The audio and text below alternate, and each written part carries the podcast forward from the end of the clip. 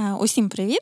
Я Аня Цяцько, і е, ми знову в подкасті Держспецком. У нас другий сезон. В цьому сезоні я нарешті в студії не сама. До мене приходять дуже дуже круті гості. Я сама собі заздрю. І сьогодні в мене в гостях е, Валерія Сельзєнєва. Вона була моєю начальницею в національному банку. Людина, яка мене туди затягнула. Я їй дуже вдячна. Лера така цікава особистість в наших держкомс чомусь унікальне, я так думаю. У 2014 році вона прийшла працювати в Національний банк і одразу так з комерційних комунікацій потрапила в вищу лігу державних комунікацій. Я вважаю. Потім вона на рік йшла з комунікацій державних. Потім знову повернулася в Національний банк, а потім, взагалі, неочікувано ну для мене, для більшості очолила комунікації Міністерства економіки. І сьогодні у нас в гостях ми поговоримо про те, от чи можна піти з державних комунікацій і чому люди йдуть і повертаються.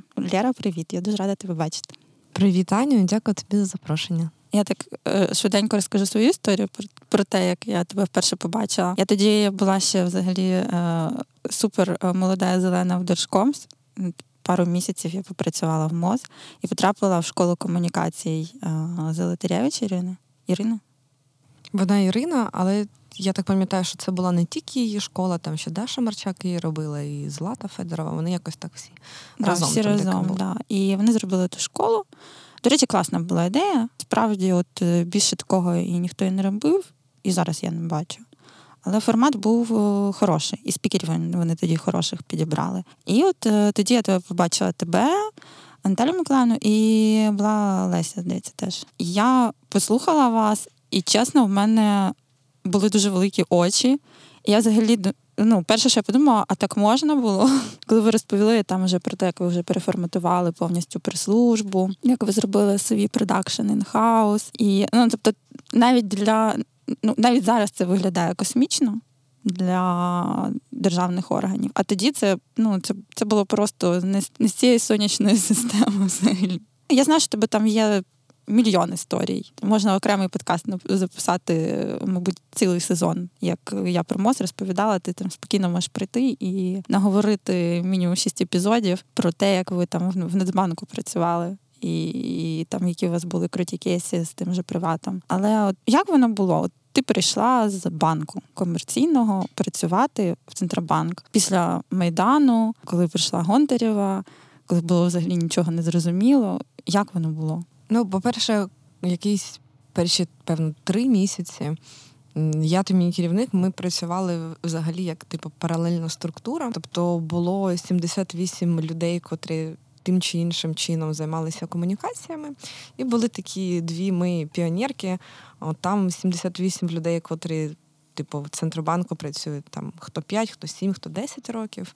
Вони вважали, що вони абсолютно там все знають, що вони вже схопили Бога за бороду, що вони там вивчили всі кращі практики інших країн, інших центробанків. Вони прошарені, а ми тільки тут прийшли, нічого не розуміємо. І вони абсолютно неохоче ділилися типу, типу тайними такими знаннями. І, мабуть, ще й палки в колеса вставляли. Ну, я би сказала, що дуже неохоче співпрацювали.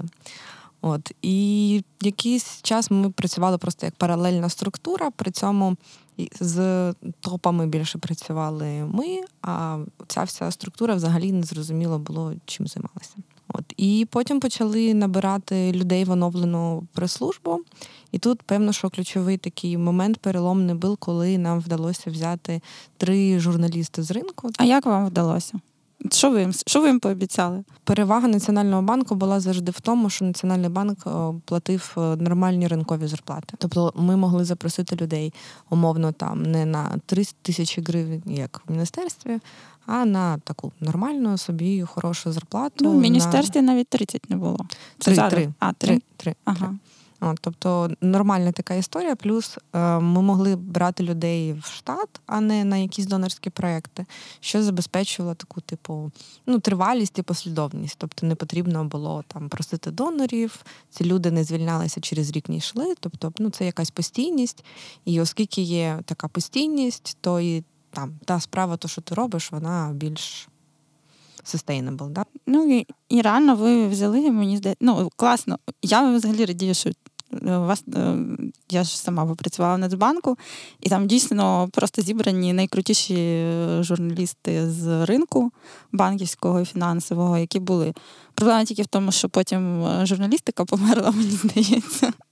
Ну, чуєш, це був такий процес, який йшов паралельно. Тобто була криза, медіа закривалися, людям платили там меншу зарплату, або взагалі вони були там. Під звільненням, Да? і це не про те, що ми весь журналістський ринок, типу, зібрали і лишили Україну без журналістики. Це про те, що ми дали можливість тим людям, котрі потім, звісно, повернуться в журналістику, якусь можливість побути десь в доброму місці, щось навчитися іншого, подивитися і з цим вже більшим таким широким світоглядом і багажем повернутися ну, в журналістику. Тому що чому я кажу про світогляд та багаж такий, та тому що робота в Національному банку вона дозволяє дуже багато спілкуватися з представниками інших аналогічних організацій в інших. Тобто такий якийсь експертний досвід, який вони в принципі не змогли потримати, мабуть, якби далі працювали ніде. журналістами. Вони ніде не могли би це отримати, і це те, що да, такі а, плюшки, котрі, окрім зарплати, ми могли запр...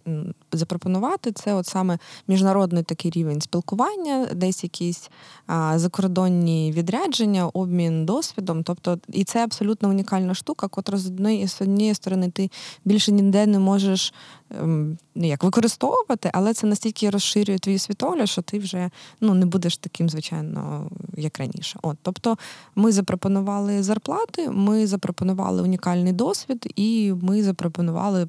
Роботу в команді однодумців, котрі реально в команді роблять... реформ, мені здається. Так, Бо тоді реально... вже було ясно, було, що Гонтарєва буде робити реформу велику, і, ну, мабуть, це війде в історію. І мені здається, от, от мене б це підкупило теж.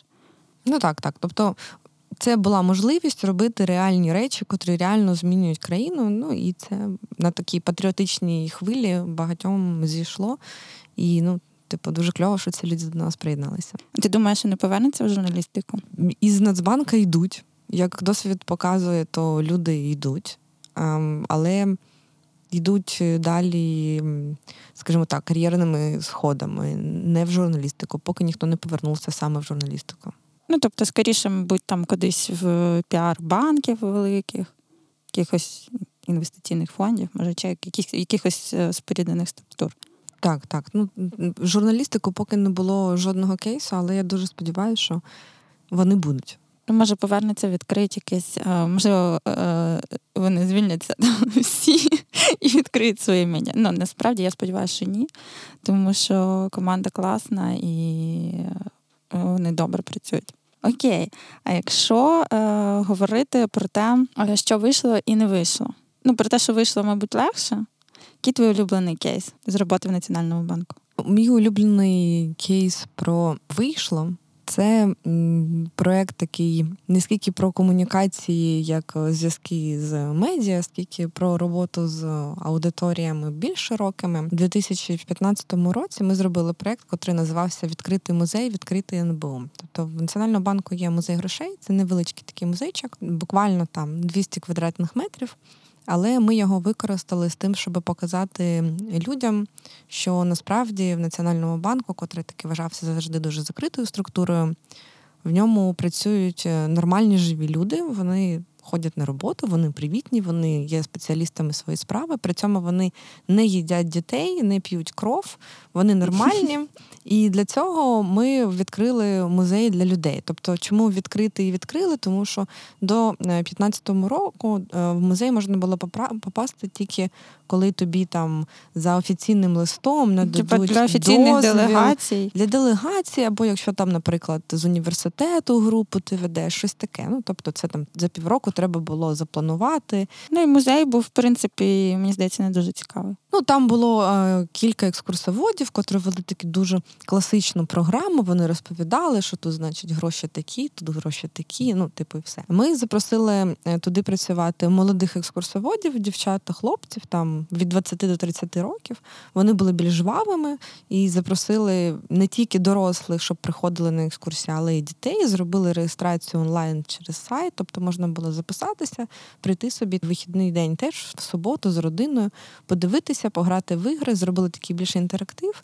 Але І це чому... спрацювало? Це спрацювало, тому що кожен з цих людей, хто прийшов, вони могли далі передавати, да, що ну працюють нормальні люди. Ми були в будівлі, там красиво, вони ходять, там працюють. Ну, типу, все ок. І дуже хороші були відгуки у тій книзі, що ми залишали на столі. Там, а ти пам'ятаєш якийсь відгук? Ну не можу так згадати, але ну багато було добрих слів, і це кльово. Тобто, ви, в принципі, ця книга відгуків була вашим загалом е, зворотнім зв'язком? Ну так, так. Ну плюс зрозуміло, там якісь ми е, помічали, що нас там десь тегають в соціальних мережах. Це теж було прикольно. Тобто, на фоні того, що в 2015 році творився абсолютний такий така репутаційна криза у національного банку була і відсоток негативу в ЗМІ в соцмережах він там був майже під 90%. Ого, так? це прям... Тобто постійно, постійно, постійно негатив. І на фоні того, що коли приходили люди і просто казали тобі дякую за екскурсію, для нас це ну сприймалося як такий успіх, такий, ну тобто, це взагалі пушка ракета була.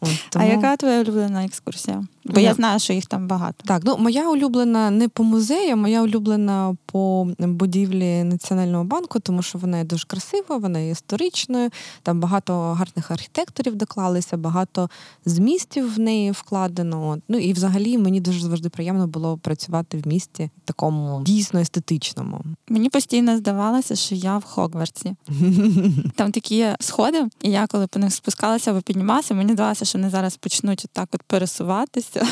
Друзі, Держспецкомс вийшов на новий рівень, тому е, зараз слово від нашого спонсора. Під час кризи підприємці діляться на два типи: одні опускають руки, а інші бачать унікальні можливості для розвитку. Зараз ідеальний час спробувати себе у нових напрямках бізнесу. Уявіть, що створювати і керувати бізнесом можна було повністю онлайн, або легко вести бізнес в ЄС з України. Зробити це реальністю вам допоможе компанія Естваліс. Програма електронного резидентства в Естонії для підприємців сервісів доступна незалежно від вашого громадянства чи місця проживання. Естваліс буде вашим партнером на кожному етапі від реєстрації компанії в Естонії до сплати податків в Україні. Для слухачів подкасту Держспецкомс безкоштовна перша консультація. Більше інформації на сайті Естваліс. Активний лінк шукайте в описі до цього подкасту. Да, що не вдалося? Не вдалося швидко побудувати конструктивні відносини всередині Національного банку. Зрозуміло, що для того, щоб служба комунікації була успішною, треба, щоб з тобою ділилися інформацією, треба налагодити потоки інформації, щоб прес-служба постійно була в курсі що того, що відбувається. Потрібно налагодити. Це найскладніше, мені здається, всюди. Не тільки в Нацбанку, в принципі, і в державних комунікаціях, і мені здається, в великих корпораціях те саме може бути. Ну так, тут такий спрацьовує ефект масштабу, що чим більше, тим це складніше зробити, і тим більш розпорошені окремі структури, тим більше вони працюють як окремі королівства, не хочуть ділитися нічим, кожен охороняє свою територію, і так тому відбувається. І потрібно було побудувати відносини з тими людьми, котрих ми. Хотіли давати медіа, да, тобто зі спікерами, коли ми підрахували, скільки людей, в принципі, так чи інакше працюють з медіа, щось Боже, роблять, якісь колонки. Страшна цифра. То це було 38 людей. Ми сказали, ну, це дуже ой-ой, це дуже багато.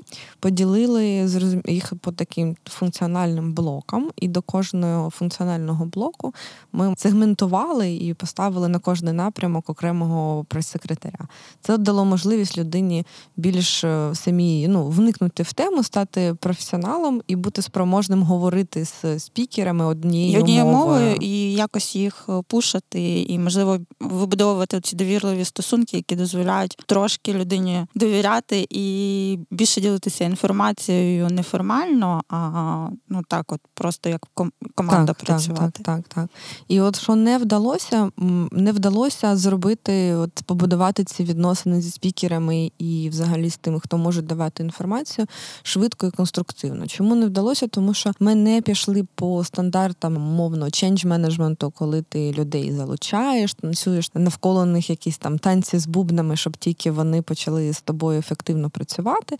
Ми працювали в режимі антикризовому, потрібно було все все на вчора, швидко і так далі. Як ми кажемо, воювали на тичанках. Ну та, та. І тому о, ем, такий був адміністративний підхід, що треба, давайте швидко, ніхто не розбирався. І от е, через те, можливо, ми не виграли по часу. Тобто цей підхід такий проактивний, дещо різкуватий, він не дав результатів у довгостроковому якомусь періоді. Тобто швидко пожежі гасити ви навчилися, побудували цей процес. Це в принципі така історія, мені здається, про кожну інституцію. Що навіть коли в тебе класна вже сформована команда комунікаційників, і ця команда вона дуже швидко вчиться працювати з антикризом, тому що його завжди багато. А всі стратегічні штуки і якісь великі проекти вони завжди страждають. І ну мені Мені теж здалося, поки я попрацювала, що класно працює тільки от на гасіння пожеж, а на жаль, на якісь великі проекти не вистачає вже ні часу, ну просто процеси не відбудовані. Тому що ну всі зусилля йдуть завжди на антикризу.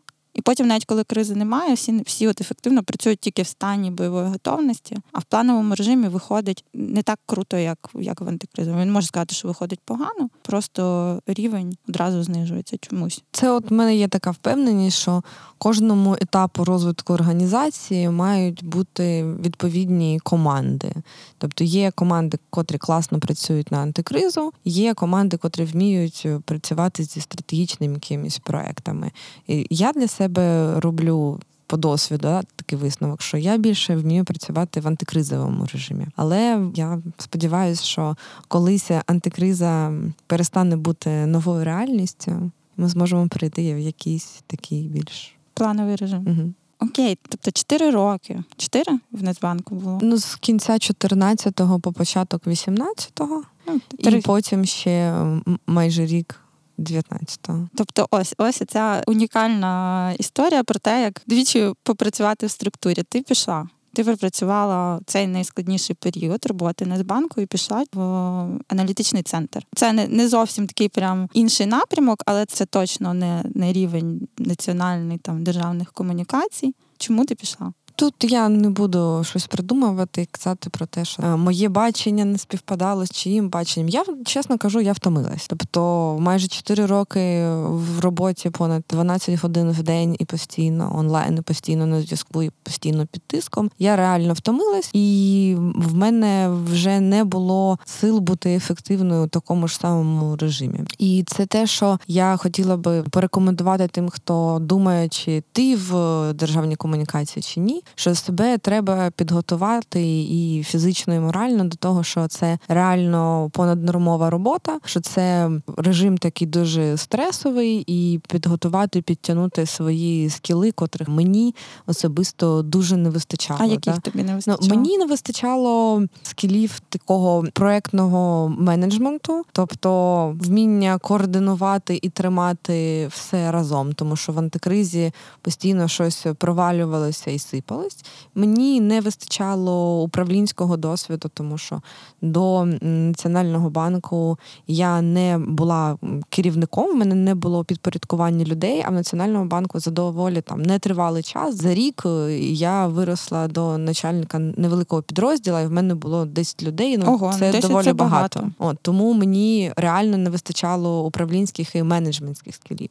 Не вистачало скілів себе організувати, та? тобто такого самоменеджменту Egmont to Тому я, от хто думає про те, щоб йти в державні комунікації, дуже так прокачати е, до того, як е, в цю річку стрибати, тому що ну потім буде вже пізно, і це просто буде даватися дуже сильними ну такими енергозатратами. Да? І ти пішла? Я пішла. Я вирішила, що треба йти, тому що я не ефективна, але кудись дуже далеко йти мені теж було. Ну я би сказала, не те, щоб не цікаво, мені лячно було. Тобто мені хотілося якось залишатися залишитися в цьому поряд. І ну ти, в принципі, коли йшла, ти не палила всі мости, і ти, в принципі, йшла з думкою, що ти можеш повернутися одразу. Я йшла без думки, що я можу повернутися.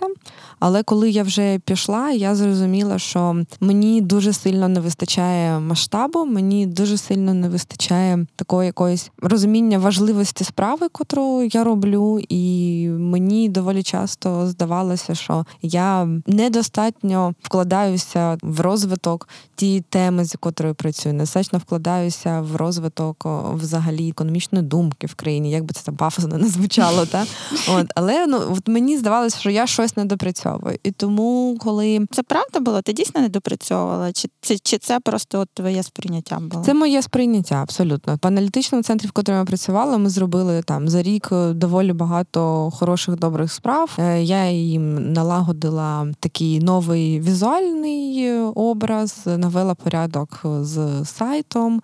Взагалі, у нас так і ну, потім засумувала. Проімпрувала комунікації. Я не засумувала, але мені хотілося більшого впливу того, що я роблю.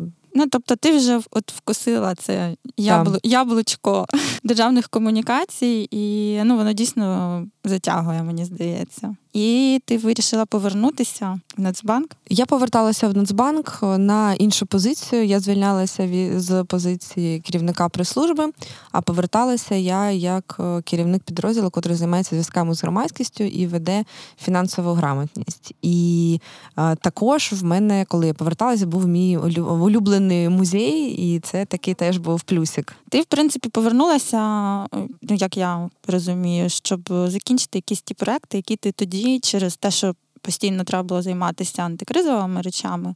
Е, не закінчила. Не закінчила. Не закінчила. Тобто повернулася, щоб щось закінчити. Тобі, тобі, тобі це вийшло закінчити ці проекти? Коли я вперше працювала в Національному банку, я спочатку займалася саме от комунікаціями. Такими більш з широкою публікою займалася фінансовою грамотністю, музеєм. А потім, коли перейшов 2016 рік, і потрібно було сконцентрувати всі зусилля на комунікаціях фінансової стабільності, коли був кейс привату, так да. то е, зрозуміло, що це все було не на часі, і мені дуже було так, ну боляче це все покидати. У мене такий був незакритий гештальт. І от ну, коли повернулася так, був була можливість його закрити, то я була так дуже хеппі, що це можна зробити.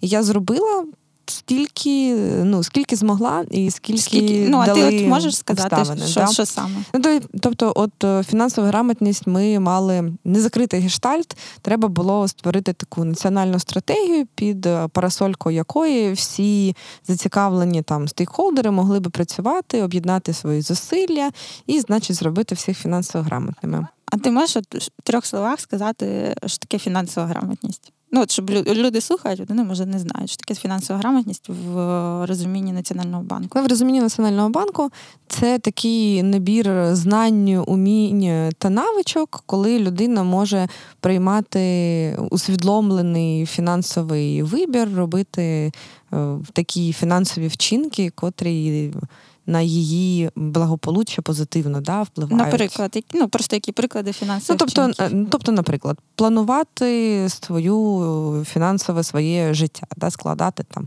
план на місяць, ставити фінансові цілі на рік, платити по своїх рахунках, платити по кредитах, не опинятися в борговій ямі, відкладати е, на там чорний день на великі якісь е, витрати. Ну, от такі речі, котрі в принципі тобі допомагають мають бути фінансово стійко, стійкою людиною, можна так сказати. Мабуть, можна. Як от ти вивчала, я знаю точно, вивчала дуже багато досвід інших країн різних, і там успішних країн, багатих, і і країн там схожих на нашу. Як ти думаєш, коли великий відсоток людей стане фінансово грамотними в Україні?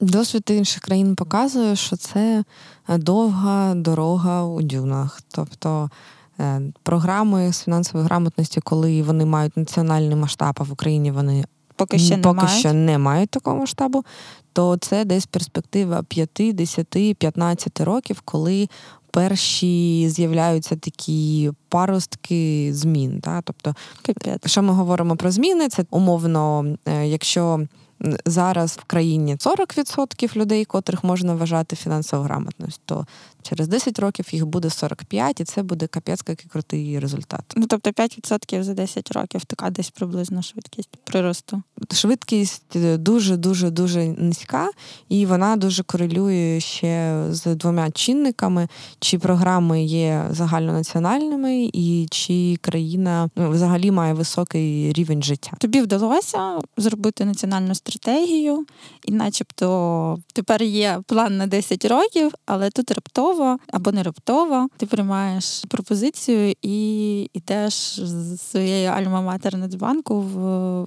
Працювати в уряд незрозуміло, да там сьогодні він є, завтра незрозуміло, що буде. Чому ти наважилася на такий крок? Ну, Для мене це був був неочікуваний крок. Я думаю, що для багатьох так само ну, колег твоїх Нацбанку, так точно. Мене дуже сильно мотивувало те, що в Міністерстві економіки, в котре я пішла з Національного банку, воно робило ключові для країни реформи. І я бачила, що це саме те міністерство, котре реально робить якісь такі тектонічні зміни, дуже дуже великі і потужні. І мені, звичайно, було цікаво до цього приєднатися. Це там черговий виклик, та сама моя улюблена антикриза, ура, можна опять колбасить. О, тобто, це ну прикольно було з точки зору виклику. І я відчувала певну можливість посилити взагалі комунікації фінансово-економічного блоку країни, тобто там О, а для тих, хто для тих, хто не знає, що таке фінансово-економічний це, блок. Е, Мінфін, це Мінекономіки та Національний банк. Тобто це ці три інституції.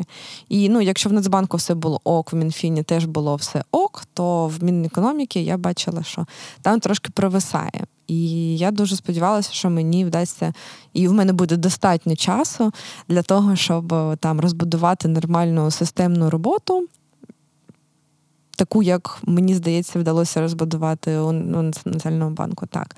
Але сталося так, як сталося. Уряди в нас змінюються швидко, тому що тому, що вдалося, то вдалося, вдалося не так багато. От е, слухай, хотіла тебе запитати. У мене навпаки, я спочатку в уряді працювала, потім в Нацбанку. У мене є своя аналогія, яка в тебе, от е, чим відрізняється робота для більшості людей, ну що то, що то по державні структури, і ну, різниці, в принципі, небагато. Але я знаю, що різниця колосальна. Навіть якщо ти працюєш в одній темі фінанси і там, і там, як би ти могла так пояснити людям, які взагалі не в темі? По-перше, треба почати з того, що е, Національний банк е, це не уряд, це окрема незалежна інституція. І тому, коли ти, як керівник прес-служби Національного банку, наприклад, пишеш там якісь якесь повідомлення, якісь даєш там стейтмент, якусь заяву, то ти для себе, ну тобто, саме саме верхній рівень прийняття написав, так, з шефом затвердив і все, і, і погнали. Коли ти працюєш в уряді, то всі твої комунікації їх треба якось так не те, щоб узгоджувати, але тримати в постійно в голові те, що в тебе є більш широка команда, є команда уряду. Твій міністр він не один, є, є прем'єр-міністр. В нього є свої комунікаційники. Це постійно треба було тримати на увазі. І крім того, в тебе ще є президент, і в тебе ще є е, ну, це да, як уряд, в тебе ще є Верховна Рада. Тобто ти перестаєш бути останньою інстанцією і постійно якось так тримаєш докупи це все. І я вже сказала. Національний банк це про незалежну інституцію, уряд е, про таку більш командну історію, і тому уряд це про більше про політичну комунікацію, а Національний банк це більше про е, комунікацію рішень та е, політик, не як політика, а як полісі. Да? А тобто... ти можеш ще оту, я знаю, твоя класна така про машини. Да, аналогія про машини. От Національний банк це, типу, ти такий їдеш на Мерседесі с класу. Він е, крутий, класно зроблений, побував там в різних країнах. Не він такий не дуже гнучкий, але він ну кльовий. А уряд це, типу, такий ленд-крузер, Він такий побитий трохи життям, але він такий їде пре пре на масштабі. І от в цьому є теж різниця. Тобто Національний банк це про те, щоб працювати дуже обережно, виписувати кожне слово, тому що кожен кожне слово воно має значення, воно може впливати там на курс гривні, нести для країни дуже там великі наслідки. Коли ти працюєш в уряді, це все ж таки більше про якийсь ефект масштабу та швидкість. І можливо, я не права, і мене будуть критикувати колеги інші з уряду, але от ціна слова мені видавалася в уряді меншою. Це класна думка, тому що мені здається, що колеги з уряду вони ж теж там в Нацбанку не працювали, і їм складно порівняти теж побути на твоєму місці. І от зараз ти знову пішла з державних комунікацій, і де ти працюєш тепер? Я тепер працюю в Київській школі економіки. Тобто, це знову не держкомс. Ти розчарувалася? Ну мені не так, щоб прям дали там все завершити до кінця. Тобто разом з зміною уряду мене також е, звільнили, і я не бачила для себе можливості працювати з іншим міністром, тому я пішла з міністром економіки також. І наразі я буду робити те, що дуже схоже з тим, що я робила в попередню перерву. Да? Тобто в Київській школі економіки ми зараз будемо посилювати комунікації, направлені на позиціонування школи як центру економічної такої аналітичної думки, більше працювати з полісімейкерами, допомагати їм напрацьовувати там якісь такі гарні це ті, хто приймають е, рішення. Тобто, ми будемо працювати з владними структурами, з державними органами, допомагати їм напрацьовувати якісні економічні політики, і також будемо їх е, пушити через медіа, щоб вони не збивалися з курсу і йшли туди до вільної ринкової економіки. А що має статися, щоб ти повернулася? В Держкомс. Щоб я повернулася в Держкомс, я маю побачити, що та організація, куди мене запрошують, вона зможе реально робити зміни та реформи. От коли для державних органів знову відкриється це вікно можливості, от тоді я буду готова також повернутися в Держкомс. Ну я буду з тобою, я думаю. Кльово, давай.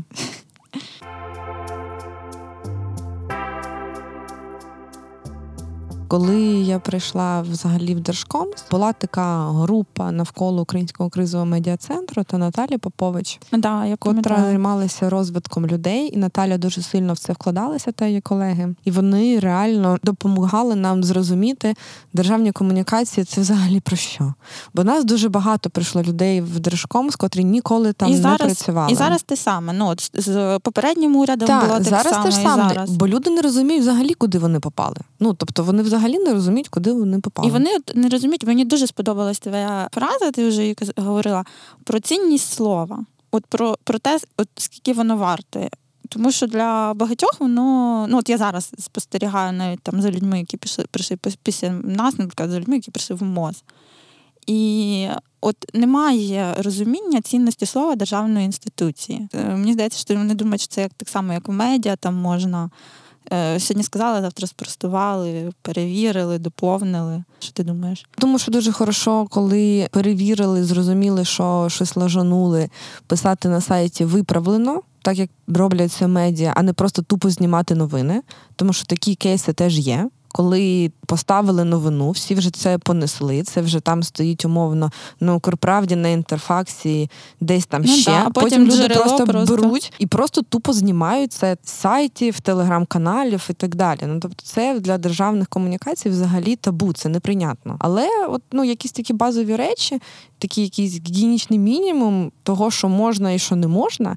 От мені здається, що його потрібно людям вкладати в голову, тому що інакше воно не працює. Не не ти не не можеш тоді вибудувати довіру. Да? Ти не, не можеш вибудувати довіру журналістів до тебе і далі ну, громадськості. Ну, в принципі, людей. питання мені здається довіри до влади. Воно десь приблизно по складності в тій же сфері, що і питання фінансової грамотності багатьом, ну навіть багатим країнам є дуже складно. То там теж Е, люди ну може не не так сильно не довіряють, як в Україні, але все ж таки у них це проблема номер один в комунікаціях. Це довіра. Так, ну те, що казали колеги з інших центробанків, коли там останній раз я була на міжнародному форумі в вересні, то вони всі казали, що довіра це питання нам браван. Ну що, розкажи кейсик якийсь. Ну давай е, я розкажу трошки про те, що потрібно мати з точки зору домашньої роботи обов'язково, коли ти починаєш е, працювати в державних комунікаціях, що тобі треба зробити? Давай, То робота такий тартовий кет. Коли ти заходиш в державний орган працювати, то дуже було б кльово,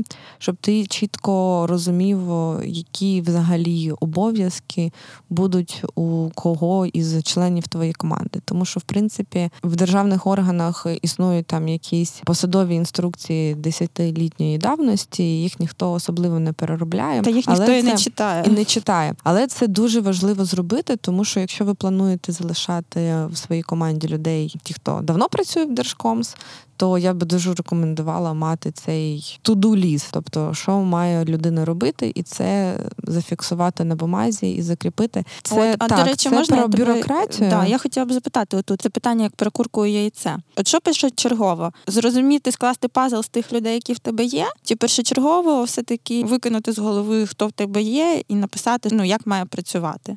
От що першочергово, люди чи процеси?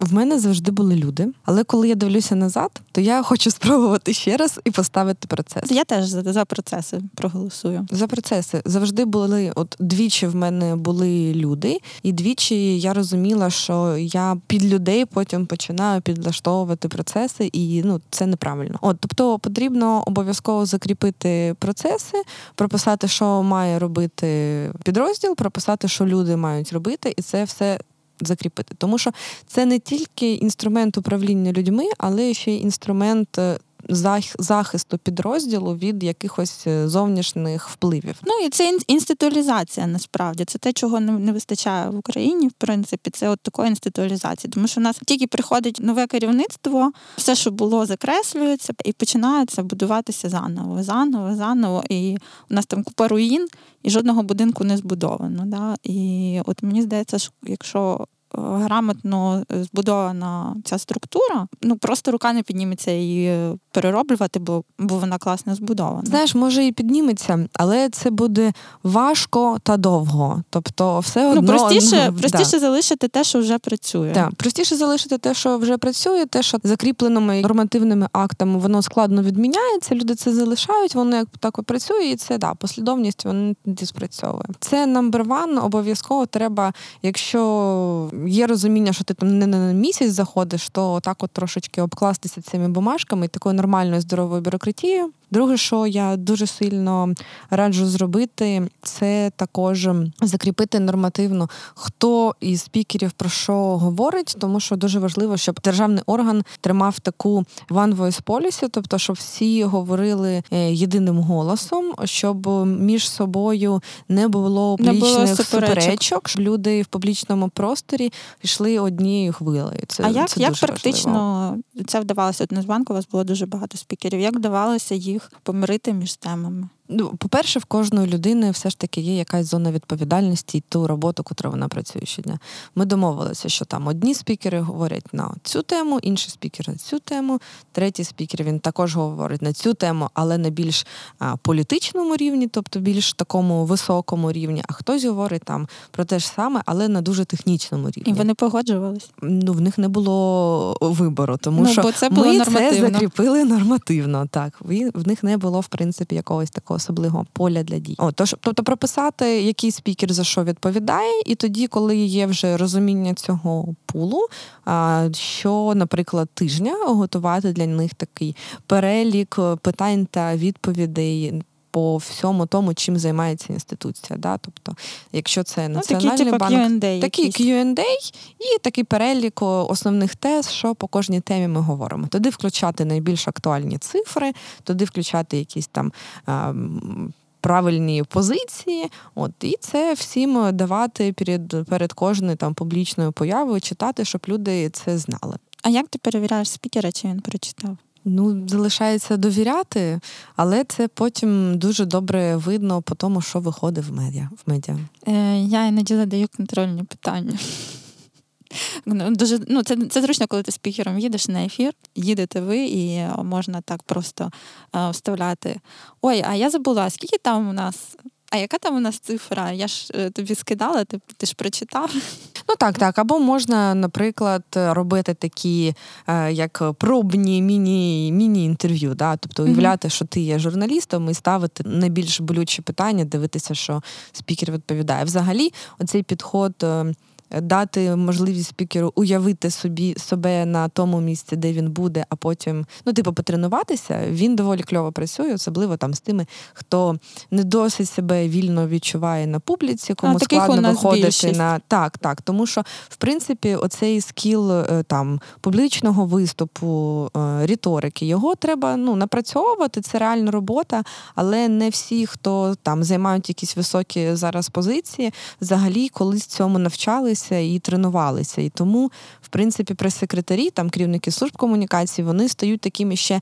Е, тренерами для своїх спікерів, е, тренерами з публічних виступів. Тому щоб я теж дуже рекомендувала ну, да, самому повчитися. Самому повчитися, щоб потім якось кваліфіковано давати поради. Клас круті поради. Я була б вдячна, якби мені хтось про це розказав. Насправді е, ми могли б з Лярою записати, я думаю, цілий сезон Держспецкомс. Можливо, вона подумає, і е, ми щось придумаємо на якийсь е, спеціальний сезон удвох. А сьогодні я дякую і до зустрічі в наступних епізодах. Лєра, приходь до нас ще було дуже круто. Дякую, мені дуже вас сподобалось. Цей подкаст є частиною спільноти українськомовних подкастів Радіо Поділ. Якщо ви слухаєте нас на Apple Podcasts, будь ласка, залишайте свої відгуки і ставте оцінки. А також у вас є унікальна можливість стати маленьким соросом для Радіо Поділ і підтримати нас на Патреоні. Всі посилання шукайте в описі до цього подкасту. Па-па!